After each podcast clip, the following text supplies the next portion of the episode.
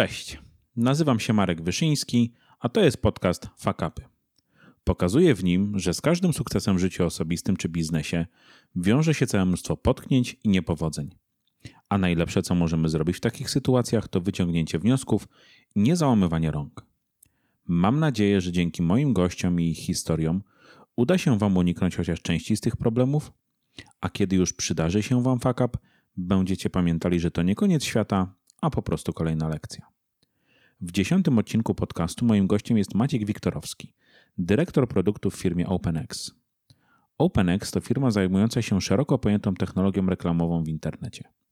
Tym, co wyróżnia ich na tle konkurencji, to fakt, że z eksperymentów i idących za nimi fakapów stworzyli właściwie sposób na rozwijanie swoich produktów.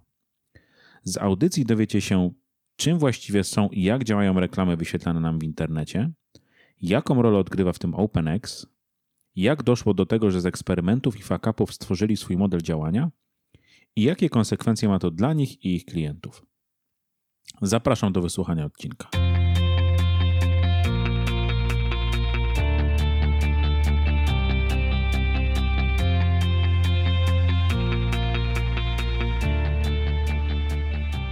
Cześć Maćku.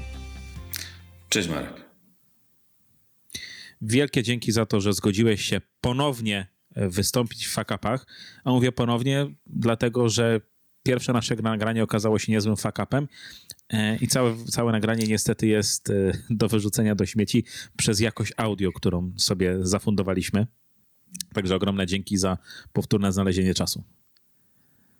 Nie ma problemu, jest mi ponownie miło być Twoim gościem i musimy pamiętać o tym, że każdemu mogą się zdarzyć błędy, potknięcia, nawet najlepszym. Więc zupełnie Dzięki. normalna sprawa. E, e, dobra, to tak jak to robiliśmy po, poprzednim razem, chciałem Cię na początek poprosić o małe przedstawienie się. E, kim jesteś i chodzi mi też o takie rzeczy, których nie znajdziemy na Twój temat łatwo e, w internecie. Kim jest Maciej Wiktorowski? Cześć, jestem Maciek, mam 35 lat. Jestem od myślę prawie dekady związany z zarządzaniem różnymi produktami cyfrowymi. Zarządzałem e, między innymi ofertą -hmm. produktów mobilnych w Interi, później też niektórymi z serwisów w, w tym portalu, które niekoniecznie były aplikacjami czy stronami ale też e, nie wiem, hurtownią danych, czy też e, na przykład częściowo jakimś CMS-em. Ale także e, mhm. od, od kilku lat jestem dość mocno związany z branżą adtekową, z technologiami na potrzeby reklamy, czyli platformami, które służą do zakupu powierzchni reklamowej w zautomatyzowany sposób. Miałem okazję zarządzać mobilnym mhm. DSP w firmie SizeMac, później ad serwerem, który finalnie został kupiony przez Amazon.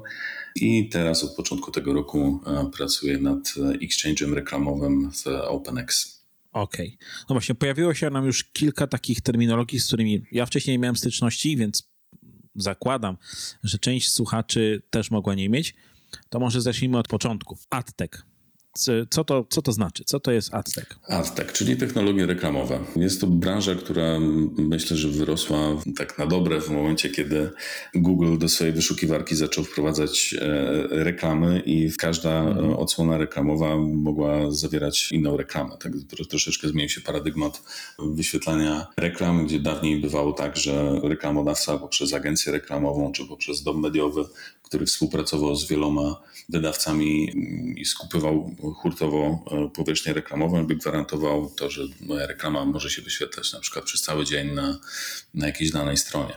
Natomiast e, AdTech mhm. bardziej działa e, na zasadzie dostosowywania reklamy, traktowanie jej trochę jak, jak treści, która jest częścią strony, żeby była dopasowana do kontekstu użytkownika a przede wszystkim do, do konkretnych mhm. użytkowników, żeby reklamodawcy mogli dotrzeć do tych e, ludzi, na których im tak naprawdę zależy, bo jeżeli mówimy o milionowych audytoriach, które oglądają e, strony wydawców mediowych, tych, tych wiodących, to ciężko powiedzieć, że e, na przykład ktoś, kto jest producentem nie wiem, sprzętu rolniczego miałby jakieś e, bardzo wymierne mm. korzyści, reklamując się, docierając do, do takiej szerokiej grupy. Bardziej zależy im na, na osobach, które poszukują tego typu sprzętu, więc technologie reklamowe pozwalają na zidentyfikowanie te, tego użytkownika, który e, kiedykolwiek przeglądał jakieś treści związane z, z poszczególnymi mm. produktami, jakby namierzenie tego człowieka w, w gąszczu odsłon e, internetowych i dotarcie do niego z, z, odpowiednią reklamą, której nam zależy, więc mm-hmm. można powiedzieć, Ale że jest to reklama bardziej... Przepraszam się wtrącę, mm-hmm. bo to brzmi jak śledzenie, jak inwigilacja. Powiedz mi, na ile to jest zanonimizowane, na ile to jest bezpieczne? Czy my faktycznie jesteśmy szpiegowani? Czy ja, Marek Wyszyński, widnieję gdzieś w pewnych profilach u, u reklamodawców? Czy to są tylko, jest tylko pewien zbiór danych, metadanych o, o, o pewnym profilu osoby. Tak? Na ile to jest faktycznie, na ile ja nie jestem śledzony personalnie, a, a tylko pewne moje zachowania, czy, czy po prostu pewien, pewien profil jest tworzony.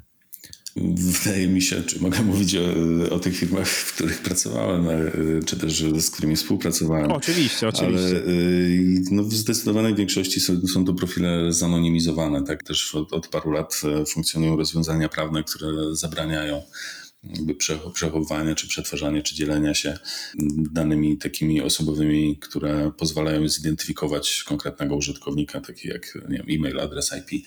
Myślę, że nie masz się co obawiać, że gdzieś w jakiejś e, bazie danych e, profili do, do targetowania funkcjonujesz pod imieniem, nazwiskiem, z datą urodzenia i tak dalej. Choć naturalnie mhm. jeżeli takie dane udostępniłeś nie wiem, w jakimś programie lojalnościowym jakiejś marce, i, i korzystasz mhm. z zakupów będąc zalogowanym na ich stronie e, internetowej, no to jakieś tam powiązanie e, tak istnieje do, do Twojej historii zakupowej. Natomiast jestem przekonany o tym, że mhm. Twoje dane osobowe nie są dzielone e, z innymi podmiotami, z innymi firmami w, w tym całym łańcuchu wartości adtekowym. Właśnie wspomniałeś o tym, że ta reklama jest jakby dostosowana do kontekstu, dosto, do, dostosowana do użytkownika, który ją ogląda. Czyli powiedzmy, jeśli ja w ostatnim czasie oglądałem w internecie, strzelam na Amazonie, Allegro czy gdziekolwiek indziej, kosiarki, szczoteczki do zębów i, i, i nie wiem, suszarki, to ja będę takie reklamy dostawał, powiedzmy najczęściej na stronach, które będę wyświetlał i to jeszcze będzie działało dynamicznie, czyli za każdym razem, kiedy odświeżę tą stronę, ta reklama może być inna, tak? To tak, tak działa trochę AdTech. Czy to, to, nie są, to, to nie są treści statyczne, prawda? Tak, to, nie są, to, to się wszystko dzieje w, tak naprawdę w milisekundy. E, jeżeli miałbym ci taki flow przedstawić, to, to w momencie, kiedy e, trafiasz na, na stronę e, jakiegoś wydawcy. Ten wydawca wysyła zapytania do firm takich jak Copenex, do, do exchange reklamowych, do sieci reklamowych z prośbą o podanie mhm. reklamy. I dostarcza pewien, pewną garść mhm. informacji, tak? Jaka to jest treść to, to jest też dość istotne, jeżeli chodzi o kontekst, w którym się znajduje użytkownik. Tak? Czy chcemy się wyświetlać na przykład mhm. przy wiadomościach takich e, politycznych ze, ze świata, czy e, preferujemy dotarcie do kogoś, czy wyświetlenie naszej reklamy na przykład w serwisie motoryzacyjnym, tak? bo, bo na tym może ci jako reklamodawcy mhm. zależeć. E, więc jest ta garść szczegółów wysyłana łącznie z identyfikatorem pliku cookie, czy, czy identyfikatorem urządzenia mobilnego, który jest używany w celach reklamowych w branży jakieś wszelkie inne dodatkowe informacje o tym, co to jest za miejsce reklamowe, kto jest wydawcą, jakieś tam identyfikatory kategorii i tym podobne rzeczy. I my jakby organizujemy aukcje, rozsyłamy do, do platform te, te requesty, które współpracują z nami i z których to platform korzystają agencje reklamowe, gdzie definiują sobie jaki budżet, jaka mhm. kreacja ma zostać wyświetlana i, i komu. I w, w ciągu tych... W tych platformach już faktycznie widnieją te reklamy, tak? Jakby te konkretne tak, no treści, są, no bo one są w jakiś sposób tam przygotowane, tak? Tak, pliki reklamy, kreacje są, są przygotowywane z góry. Są też takie rodzaje kreacji, mhm. które jakby są dynamiczną aplikacją same w sobie i potrafią podmieniać sobie niektóre szczegóły szczegóły, nie wiem, kolory, czy, czy sam, same obrazki, czy, czy treści, czy też mapę, w zależności od e, Twojej lokalizacji, czy nawet od pogody. Tak, takie, mhm. W takich kampaniach też, e, też gdzieś tam słyszałem. I w momencie, kiedy, kiedy agencja reklamowa ma jeszcze budżet do wydania, wraca do ciebie poprzez e, platformę DSP z, z, ze swoją ofertą, ile jest w stanie zapłacić za odsłonę na której ma się wyświetlić reklama dla ciebie. My organizujemy aukcję, wygrywa ten, kto, kto dostarczy najwyższą cenę. Wracamy z tym do wydawcy. On rozstrzyga sobie po swojej stronie, tak, bo dostaje tych ofert z wielu, z wielu źródeł. Ma w czym wybierać. Wybiera sobie tą, która jest dla niego najkorzystniejsza i tą reklamę finalnie wyświetla. Więc mniej więcej w ten sposób no właśnie, wygląda ale sobie, cały bo to flow. strasznie wielki i złożony proces E, masa połączeń pomiędzy dostawcami reklam, e, no, twórcami, samym portalem, na którym wchodzisz, tym exchange'em, do exchange'a dojdziemy za chwilę. E, ile, ile to z reguły trwa? Bo ja wchodzę na stronę, ja tą reklamę widzę praktycznie od razu. To ile de facto trwa cała taka transakcja od początku do końca? Ile to zajmuje czasu? Myślę, że sto kilkadziesiąt milisekund na, na całość. Tak, tak w rzeczywistości okay, no to... to... wygląda. No jest to wysoce zautomatyzowany e, proces. Tutaj mm -hmm. kluczem jest to, żeby mieć rozproszoną infrastrukturę globalnie, tak? Bo firmy takie jak OpenX mają zasięg globalny i, wyświetlają reklamę, czy pośredniczą w wyświetlaniu reklam na stronach wydawców i aplikacjach wydawców e, na całym świecie. I jesteśmy tak samo mm -hmm. zintegrowani z, z agencjami i z platformami DSP, które funkcjonują w różnych miejscach, w różnych krajach, e, mają swoje data center również rozsiane po całym świecie. Używasz teraz takiego sformułowania DSP, tak? tak. O ile dobrze e, słyszę. Co to oznacza? Demand Side Platform, czyli to platforma strony popytowej. Najprościej można powiedzieć, że wydaje mi się, że każdy, kto kiedykolwiek wyświetlał reklamę na, na Facebooku, czy korzystał z AdWordsów, to, to korzystał z DSP. Jest to taka aplikacja webowa, w której jesteś w stanie stworzyć sobie kampanię reklamową, zdefiniować jej kryteria, ustalić budżet, w jakim tempie chcesz go wydawać, jaką kreację chcesz wyświetlić, jak często chcesz, żeby użytkownicy e, widzieli tą reklamę, jeżeli nie E, dokonają zakupu czy, czy jakiejś innej konwersji typu wypełnienie formularza danych, na której ci zależy. Więc mhm. chyba każdy, kto, kto kiedykolwiek jakąś taką kampanię reklamową w internecie sobie realizował na, na swoje potrzeby, to, to korzystał z e, DSP. Natomiast no, my jako OpenX jesteśmy zintegrowani z tymi e, największymi DSP na świecie, z których korzystają e, agencje reklamowe pracujące do, dla takich globalnych marek, bo tak, tak się pozycjonujemy. Mm. Jesteśmy firmą działającą B2B. Nie, nie, pracujemy po prostu z osobami indywidualnymi czy z małymi biznesami, które chcą sobie coś tam wyświetlić w sieci. No właśnie, teraz jakby wracamy do, do OpenX. Wspomniałeś, że to jest exchange, czyli co, giełda? Giełda, dokładnie. Jesteśmy giełdą. Dla każdej z potencjalnych transakcji, której zawarcie mamy dzięki integracjom z wydawcami, organizujemy aukcje do której zapraszamy, czy wybieramy też e, u nas w automatyczny sposób te, te platformy DSP, e, co do których nasze algorytmy bazujące na, na danych historycznych oszacują prawdopodobieństwo sukcesu sprzedaży, zakończenia e, tej, mhm. tej aukcji transakcją w przypadku poszczególnych DSP, bo kupują trafik o określonym, trafik, czyli ruch internetowy o określonym profilu, czyli kupują mhm. na przykład chętnie u tego wydawcy w jego aplikacji formaty wideo i w dodatku na, na jakimś użytkowniku, mhm. co do którego składali swoje oferty gdzieś tam wcześniej historycznie. Więc y, organizujemy te aukcje, pobieramy dane od wydawcy, przekazujemy dalej do DSP, dostajemy oferty od DSP, rozstrzygamy naszą aukcję wewnętrzną i przekazujemy ją dalej do wydawcy na y, już tą finalną aukcję, która się z, rozstrzygnie mhm. po stronie wydawcy. Jesteśmy tutaj dzisiaj, żeby pogadać o fakapach, bo Wy w OpenX macie dość unikatowe podejście do fakapów i tego, jak wy je wręcz wykorzystujecie na co dzień w swojej pracy. Natomiast zanim dojdziemy do tego, chciałem cię zapytać o to, jakie jest twoje podejście do fakapów i czym one w ogóle dla ciebie są. Mm, wydaje mi się, że fakapy są e, dość mocnym e, określeniem. Zazwyczaj ich używamy na co dzień w, w tym świecie naszym biznesowym e, do określenia jakichś porażek. Tak? Natomiast według mnie każda mhm porażka jest lekcją, jest doświadczeniem i w tym one dla mnie są, tak, że to jest jakieś doświadczenie, które, które zdobywasz, e, tak samo jak wiem, Edison mówił, że jeżeli jakiś eksperyment mu 100 razy nie wyjdzie, to, to nie, nie przegrał 100 razy, tak nie poniósł stukrotnej porażki, tylko po prostu odkrył 100 sposobów na to, jak czegoś nie robić. I z kolei to no tak. podejście stosujemy u nas w OpenX, gdzie eksperymentujemy na dość masową skalę, bym powiedział. No właśnie, opowiedz o tym, jak, jak wy fakapujecie no bo to jest część waszego modelu biznesowego wręcz, albo część modelu, w jaki wy rozwijacie swoje, swoje produkty, swoje rozwiązania, więc powiedz, jak, jak, to, jak to działa? Mm, więc jakby eksperymentujemy, tak jak powiedziałem, na, na dość masową skalę. Prowadzimy kilka, kilkanaście eksperymentów mm. każdego tygodnia, po to, żeby zrozumieć e, w lepszym stopniu jeszcze, czy w jeszcze lepszym stopniu ten ekosystem, e, w którym mamy bardzo wiele zmiennych.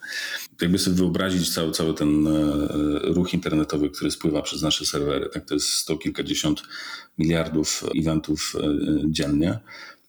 Dla mnie, ja na to mhm. patrzę jak na taką wielką, szeroką rzekę. I poprzez wprowadzenie eksperymentu, które, y, które to można nazwać tak y, jakimś tam y, fuck-upem raz na czas, jeżeli szczególnie ten eksperyment nie przyniesie oczekiwanych rezultatów, ale jest to taki fuck-up kontrolowany mhm. z, ze zminimalizowanym ryzykiem, o czym też za chwilę myślę, że, że w szczegółach sobie porozmawiamy. W każdym razie płynie ta szeroka rzeka, stawiamy na niej jakąś tam delikatną tamę, próbujemy próbujemy ją spiętrzyć, żeby uderzyła e, z mocniejszą siłą na końcu i mhm. przy tak dużej ilości e, eventów, tak jeżeli zwiększymy sobie coś o 0,5%, o 1%, to, to, to przy pomocy e,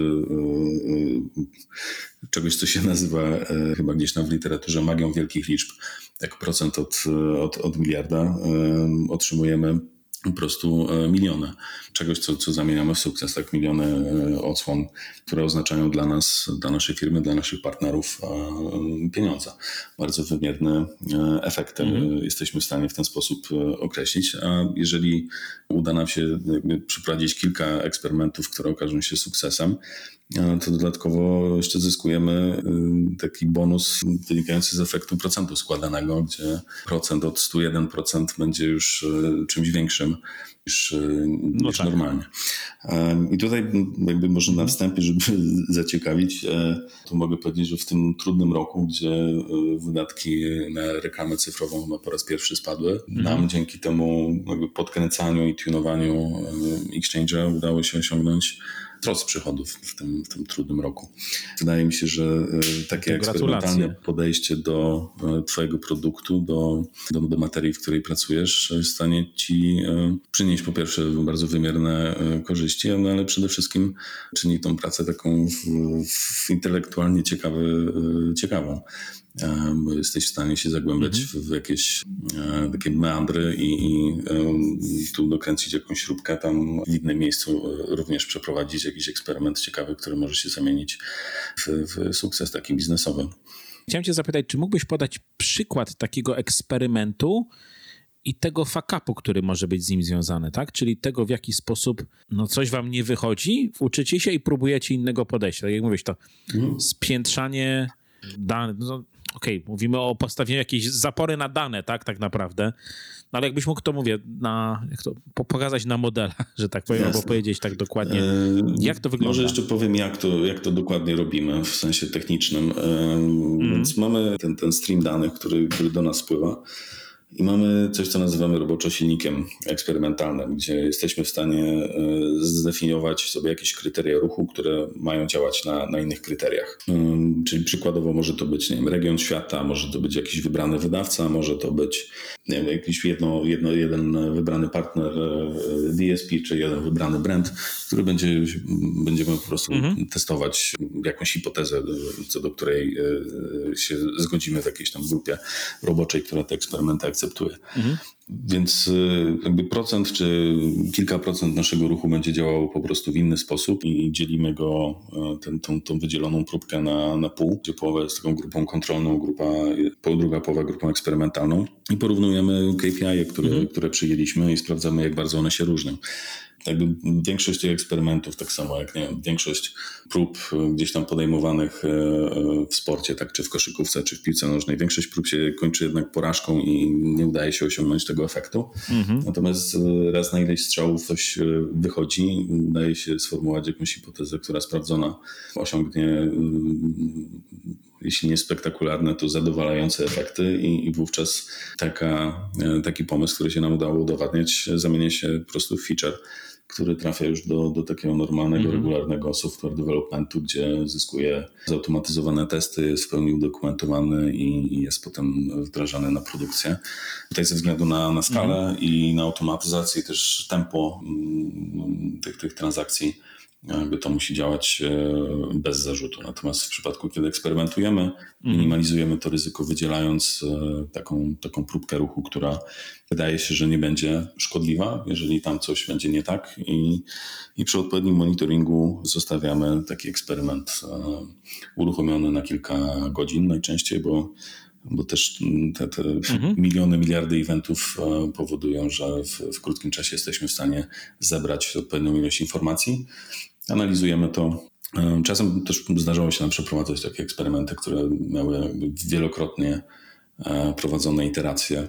Wydawało nam się, że jeszcze jest jakiś inny, inny sposób, czy troszeczkę inny, żeby e, coś sprawdzić i powtarzaliśmy eksperyment z trochę zmienionym zachowaniem.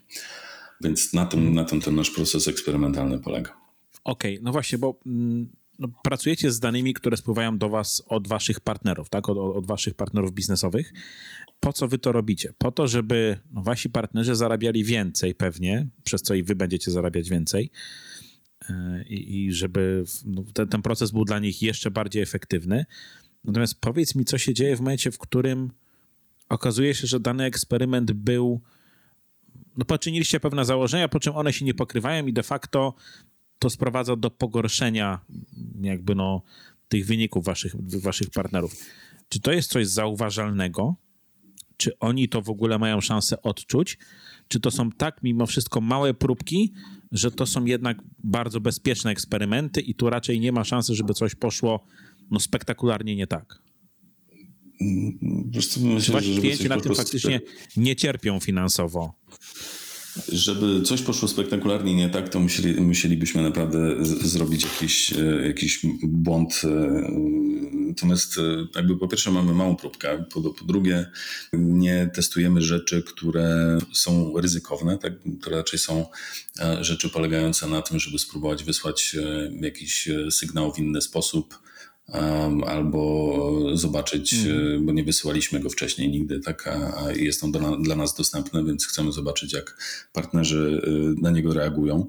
Czasem mhm. niektóre mhm. rzeczy przenosimy po prostu w, w takim naszym wewnętrznym flow z końca na początek, tak, bo wydaje nam się, że obserwując ten nasz lejek transakcyjny będzie to miało większy sens. Natomiast jakby pracuje nad tym grupa ludzi, która y, jest zaznajomiona z tą branżą na tyle dobrze, że y, moim zdaniem ryzyko jest y, żadne, że spróbujemy przetestować coś, co powoduje, że partnerzy nie będą w stanie bidować albo zalejemy ich jakąś jakąś nieprawdopodobną ilością danych i zepsujemy coś po ich stronie. Mm -hmm. Raczej tego, rzecz, tego typu rzeczy nie mogą się wydarzyć. Też jakby pamiętajmy o tym, że my wysyłamy E, pewnego rodzaju zachętę do, do naszych partnerów. E, więc jeżeli ci partnerzy mm, nie będą w stanie obsłużyć tego, tego requestu w, w sposób, w jaki go wysłaliśmy, czy, czy, czy będzie on dla nich e, niezrozumiały, to oni go po prostu zignorują i jest bardzo prawdopodobne, że dostaną ten sam request od innego exchange, od innego partnera na który będą sobie w stanie odpowiedzieć. Tak? A przez to, że funkcjonujemy na jakiejś próbce danych, to, to ten impact finansowy jakby nie jest tutaj e, przedmiotem e, jakby ryzyka, czy, czy, czy mhm. nie, nie, widzimy tutaj dotychczasowej tej, tej rocznej eksperymentalnej działalności e, tego typu case'ów, żeby komuś drastycznie mhm. obniżyć przychody. Tak? No właśnie, a czy wasi partnerzy w ogóle wiedzą, że wy robicie tego typu eksperymenty i fakapy na no na, jakby na ich danych, czy to jest coś, czym się, no nie wiem, w swoim modelu biznesowym nie chwalicie i to jest raczej rzecz typowo wewnętrzna? Wiesz, to wiedzą, bo, bo jakby spora część z tych eksperymentów przeprowadzonych się zamieniła w feature w, w naszej platformie i one, tym się chwalimy, tak? Idziemy do, do, do naszych mhm. partnerów, do, do DSP, z którymi współpracujemy i mówimy o tym, że powstał jakiś wiem, model machine learningowy przykładowo, który w, w sposób E, zautomatyzowane analizuje ich e, historyczne e, decyzje zakupowe i dzięki temu wysyłamy im na przykład jedną trzecią ruchu mniej, ale zachowujemy ich win rate, tak, ich parametry, które, które decydują o tym, czy, czy ta współpraca jest owocna, czy nie. Więc jakby mają niższy koszt mm. przy tych samych przychodach. Więc to są jakby jak najbardziej rzeczy, którymi, mm. którymi się chwalimy. Co więcej, nawet ostatnio zaczęliśmy przeprowadzać eksperymenty y, razem z, z niektórymi partnerami, którzy byli y, również otwarci na, na tego typu podejście. To ciekawe. E, I dostajemy od, od nich jakieś dodatkowe sygnały, które są unikalne w ekosystemie i też e, dzięki temu udaje się nam e, zwiększyć przychody dla niektórych partnerów. Powiedz mi w kontekście tych wszystkich eksperymentów, więcej jest fuck-upów i nauczek, czy jednak jesteście już na tyle doświadczeni, albo macie tak dużo szczęścia, e, że zdecydowana większość tych założeń, które czynicie, jednak się sprawdza i po prostu bardzo dobrze już znacie ten system i przewidujecie, jakie, jak on się będzie zachowywał po tych waszych małych zmianach? To, to, to też nie jest tak zero-jedynkowo. Jeżeli miałbym powiedzieć jakby procentowo, to, to na pewno mniejsza ilość tych eksperymentów się zamieniła potem w featurey niż, niż mhm. odwrotnie. Natomiast to też nie jest tak zero-jedynkowo, że jeżeli stwierdzimy, że jakiś dodatkowy sygnał w tym całym bitstreamie, który obsługujemy działa korzystnie i e, nasi partnerzy zaczynają e, pozytywnie na niego reagować, to, to też nie będą, nie będzie to jakby 100%, tak, DSP czy, czy publisherów, z którymi pracujemy, więc mhm. jakby tutaj jest też konieczna e, dalsza kustomizacja, czy, czy, czy dalsze tunowanie tego eksperymentu, żeby spróbować, czy, czy da się osiągnąć lepszy efekt, czy, czy nie. Mhm. Wiesz co, tak mi się kojarzy, patrząc na powiedzmy zwinne metody pracy, że to jest no, takie bardzo zwinne podejście, tak? Ok, próbujemy, uczymy się, próbujemy czegoś nowego. Natomiast ja mam wrażenie, że bardzo wiele organizacji, z którymi ja miałem styczność do tej pory, miałoby duże obawy, żeby pracować w ten sposób. Więc powiedz mi, skąd u was, skąd u was taki pomysł, żeby, no, nie wiem, fakapować i, i w tym, ten sposób E, no jakby próbować zarabiać na życie. Oczywiście upraszczam to bardzo mocno, ale jak to się w ogóle zaczęło? Wiesz to, no, to się zgodzę z tą twoją e, pierwszą myślą, że e, jest to takie bardzo zwinne, agile'owe podejście, żeby nie rzucać się na coś, na co nie mamy pokrycia, co jest jakimś tam naszym przeczuciem, tylko po prostu odkrywać to nasze otoczenie biznesowe na podstawie mhm. danych, tak, twardych danych, które, e, które z tych eksperymentów do nas spłyną, e, podejmować decyzję o tym, w którą stronę rozwijać produkt. Nie jest to jedyne też źródło inputu do, do naszego backlogu, Przepraszam za te wtręty Oczywiście, ale, oczywiście. Ale jakby sama branża też się reguluje, partnerzy też coś zmieniają, więc wiele rzeczy zmieniamy pod, pod wpływem zmian w samym ekosystemie. To nas też niejednokrotnie mhm. pchało do tego, żeby powtarzać eksperymenty, które już przeprowadziliśmy, czy coś się e, jednak e, nie zmieniło, bo, bo partnerzy też mają różnego rodzaju mhm. modele AI-owe, czy, czy, czy jakieś algorytmy, na podstawie których podejmują decyzje. Więc tak, no, dla mnie to jest, to jest bardzo zwinne podejście i, i też e, chyba najpełniejsze, jakie e, widziałem, e, mając porównanie do tych kilku firm, przez które przeszedłem to wydaje mi się to, to najbliższe mhm. teorii. Tak, natomiast skąd się to wzięło? No, zostało to zainspirowane przez chyba naszego CTO w pewnej mierze. Mhm. Ja też szukając nowego zajęcia, rozmawiałem tylko z, z dwiema firmami i, i, wiedziałem, że coś takiego chciałbym spróbować i tutaj akurat trafi, trafiliśmy na siebie myślę w dobrym momencie i, mhm. i ten program eksperymentów prowadzę od początku roku. Jakby to, to, też nie odbyło tak, że jakby funkcjonujemy w próżni, e, tak i to, co sobie wymyślimy gdzieś tam w produkcie i w, w, w działach inżynierskich, to, to e, realizujemy. Jakby to się też spotykało z oporem w organizacji, tak? bo jednak w pewnym stopniu jest to wyjście ze swojej strefy no komfortu. Właśnie, jak zmienianie. to przeforsować? Jak jak przekonać górę, żeby pozwoliła nam się wykładać, nie? Mhm. To, to akurat myślę, że o tyle było pro, prosto, że, że bezpośrednio CTO jakby był też zwolennikiem tego podejścia i, i chciał pracować w taki sposób. Więc on jakby dawał tutaj taką kryszę nad, nad, nad całym działem R&D i produktu, żebyśmy mm. mogli to zmieniać. E, natomiast no, spotkało się to z oporem wewnątrz organizacji. Tak jak, jak każda firma, mamy jakąś kulturę. Są, są ludzie, którzy pracują um, długo, niektórzy krócej.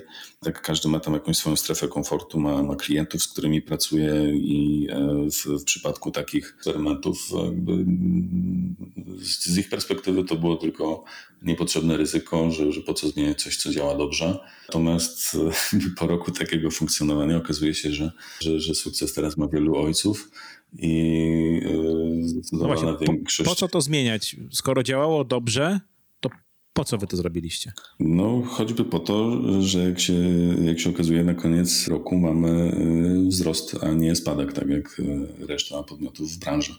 Więc e, jeżeli wychodzisz ze, ze swojej strefy komfortu, próbujesz coś zmieniać, dostosowujesz się do zmieniającego się otoczenia, które jest bardzo dynamiczne. No i jeżeli mhm. jesteś w stanie się, się szybko adoptować, tak, bo te eksperymenty u nas mają tygodniowe iteracje, to, mhm. to, to jesteś w stanie się szybko dostosować do tego zmienionego otoczenia. W tym przypadku okazało się, że był to strzał w dziesiątkę. Natomiast jeżeli pracujesz z mhm. kimś, z jakimś klientem tam od lat, to, to jak najbardziej w zrozumiały sposób e, możesz mieć pewną obawę, że to zepsuje twoją, twoją relację z perspektywy kogoś, kto jest e, account mhm. managerem. No właśnie.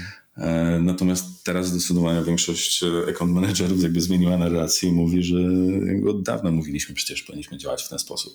Więc to, to też jest dość, no tak. dość ciekawe zjawisko. Jak wiele tych eksperymentów udało wam się przeprowadzić? Ty mówisz, że zajmujesz się tym od początku roku mniej więcej. To mhm. jaki jest taki, powiedzmy, wolumen tych eksperymentów, które przeprowadzacie w ciągu roku? Mówimy o kilkunastu, kilkudziesięciu, kilkuset? Że to zależy, jakby to policzyć. Myślę, że takich e, jakby eksperymentów w sensie pojmowania tematu, to to myślę, że mhm. mniej niż 100. Natomiast jeżeli chodzi o iteracje eksperymentów, tak by niektóre miały na przykład po kilka iteracji codziennie gdzieś tam coś zmienialiśmy i, i próbowaliśmy z zespołem zmieniać i, e, i testować, no to może to być tak pewnie, pewnie kilkaset takich iteracji.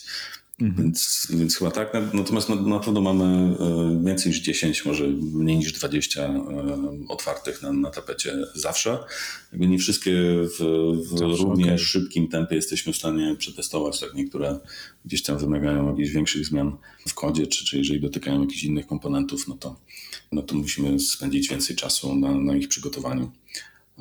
Jakby to też jest e, mhm. inwestycja, którą jesteśmy gotowi ponieść jako firma. Właśnie, mówiłeś też wcześniej, że no to wszystko dzieje się jednak w bardzo bezpiecznym środowisku, tak, że ten wycinek danych jest na tyle mały, że nie powinien tak naprawdę przysporzyć nikomu żadnych problemów.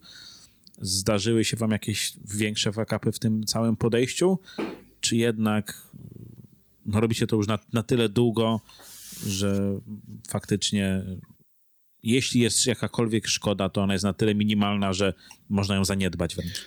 Myślę, że przede wszystkim robimy to w sposób odizolowany, więc e, bezpieczny. Mhm. Ciężko mówić też o, o, o, szkodach. Dla mnie, dla mnie to nie są szkody. Tak? To, to nie jest też tak, że nie wiem, komuś przychód spadnie do, do zera. Tak? To, to są, tak jak Ci wspominałem, że mhm. jeżeli mówimy o korzyściach, to one są raczej na poziomie y, kilku procent, tak, czy, czy punktów procentowych. Natomiast to, na czym nam zależy, to żeby osiągnąć ten, ten efekt procentu składanego i jakby cały exchange wielokrotnie przeskalowany o, o pojedyncze punkty procentowe jednak będzie mhm. dużo większy niż gdybyśmy tego nie robili.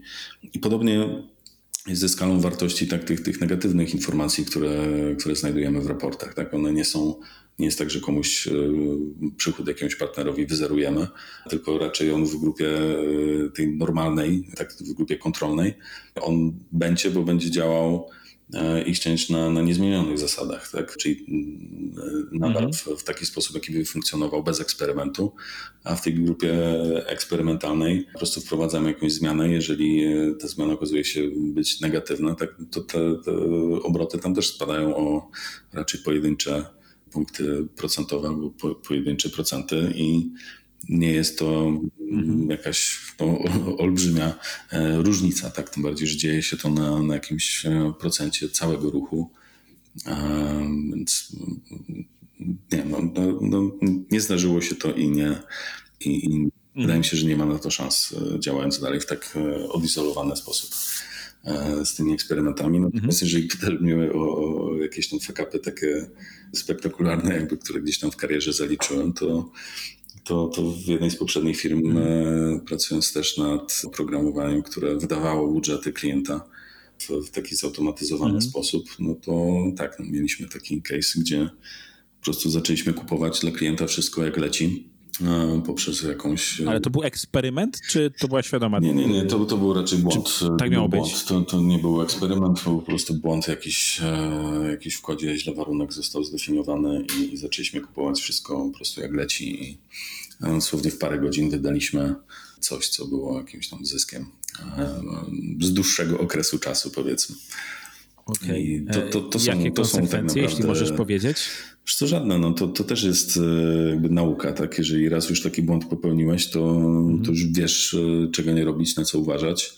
E, jeżeli byś kogoś, wiesz, zwolnił, zwolnił kto, kto taki fuck up popełni i zatrudnił sobie kogoś nowego na, na to miejsce, no to ta osoba nie ma tej wiedzy, tak? Nie ma, nie ma mhm. takiego doświadczenia, nie odrobiła tej lekcji. Natomiast jeżeli byśmy mm. pewnie popełnili ten błąd po, po wielokroć, no to, to, to pewnie jakieś tam konsekwencje w postaci rozwiązania e, stosunku pracy moglibyśmy ponieść, ale, ale tak, się, mm. tak się nie stało. Natomiast no, wydaje mi się, że taką największą konsekwencją jest swoje samopoczucie w takich sytuacjach. No tak. Myślę, że, że każdy, kto w podobnej sytuacji się znalazł, jakieś tam wyrzuty sobie czynił później z tego powodu. Mm -hmm. Natomiast no, fuck up jest normalną sprawą, tak? Nie, nie, popełnia go, nie popełnia błędów ten, kto nic nie, nikt nie robi, a, każdy mhm. błąd jest e, doświadczeniem, które e, buduje twoją lepszą pozycję na przyszłość, tak? Jesteś bardziej doświadczony, więcej widziałeś mhm. sytuacji w życiu i, i twoje spostrzeżenia będą bardziej e, uniwersalne, tak? Czy jesteś w stanie na większą ilość ryzyk się zabezpieczyć czy z Twojej perspektywy takie podejście, to eksperymentalne podejście, to takie ciągłe fakapowanie, oczywiście mówimy no, w jakiś tam spektakularny sposób, czy to, czy to ma wady? Czy widzisz coś pracując w tym no, rok z kawał, czy tam około roku, czy widzisz coś, co jest, nie wiem, największą wadą, czy największym zagrożeniem tego typu e, podejścia? Co, do tej pory yy, widzę same korzyści. Jedyne, mhm. na co, na co bym uczulał, żeby iść metodą małych kroków i faktycznie mm. zastanowić się, w jaki sposób te eksperymenty bezpiecznie przeprowadzać. Tak? Bo, o ile u nas jest to stosunkowo proste, bo, bo cały nasz produkt to są w większości e, jakieś aplikacje backendowe, które nie mają interfejsów, tak? ale jeżeli e, odpowiadasz za produkt, który ma jest jakąś aplikacją tak dla użytkownika czy stroną internetową, to możesz też przecież przeprowadzać podobne eksperymenty, testując mhm. różne rozwiązania graficzne, tak, czy, czy różne wersje jakiejś tam ścieżki w, w aplikacji. Więc to jak najbardziej można takie rzeczy robić. To samo można robić z hardwarem, tak, na, prezentując jakieś prototypy e, użytkownikom. No, trzeba mhm. sobie dostosować taki, taki proces eksperymentalny do e, rodzaju swojego produktu, do, do swojej branży.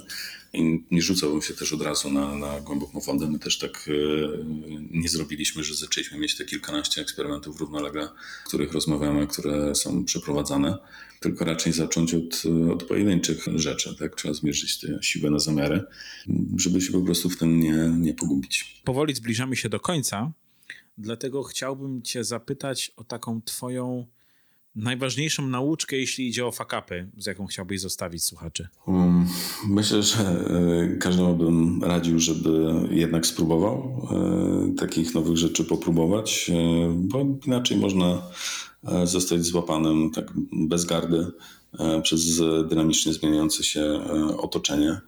E, a każde takie dodatkowe doświadczenie w postaci przeprowadzonego testu buduje nam szerszą perspektywę i sprawi, że będziemy w stanie bardziej elastycznie dostosować się do tych zmieniających się warunków dookoła.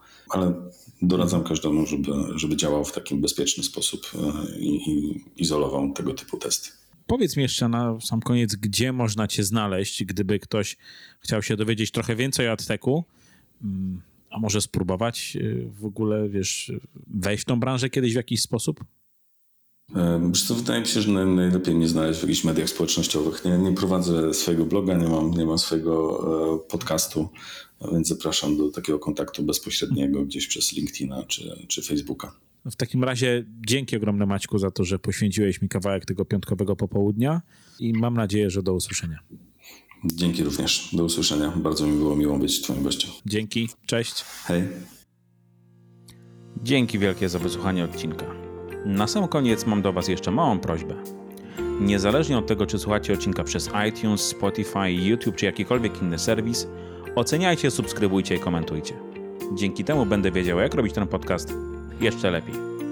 Do usłyszenia w następnym odcinku. Cześć!